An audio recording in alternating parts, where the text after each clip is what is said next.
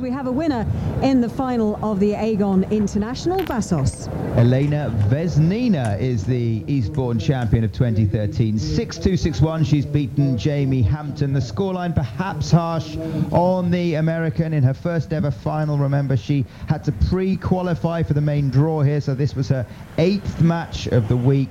Uh, today, Vesnina simply played the big points better. She won all the tight games, and she celebrates on court in front of us her second WTA title of the year. She also won in Hobart in Australia. Uh, Ros, we've been watching this together. What did you make of it?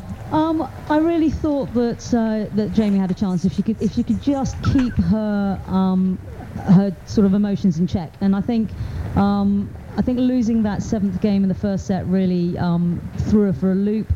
You know, she had a coach out twice, um, but really Vesnina just capitalised on Jamie's lack of movement and, you know, a worthy champion, I think. What, what can we expect from Elena Vesnina?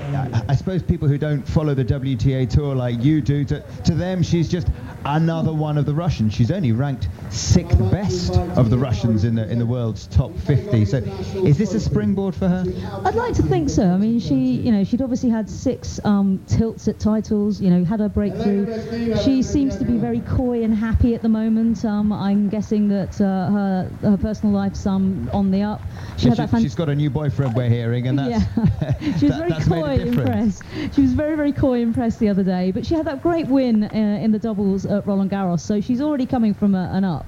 And you know, she's had some very good wins here. Uh, you know, and I, I think she's certainly one to watch. She's um, she really has worked hard this this tournament. And this tournament is Ellie the uh, the first in the 40th year since the WTA was founded. It was founded in June 1973, and the first champion in its fifth decade is Elena Vesnina.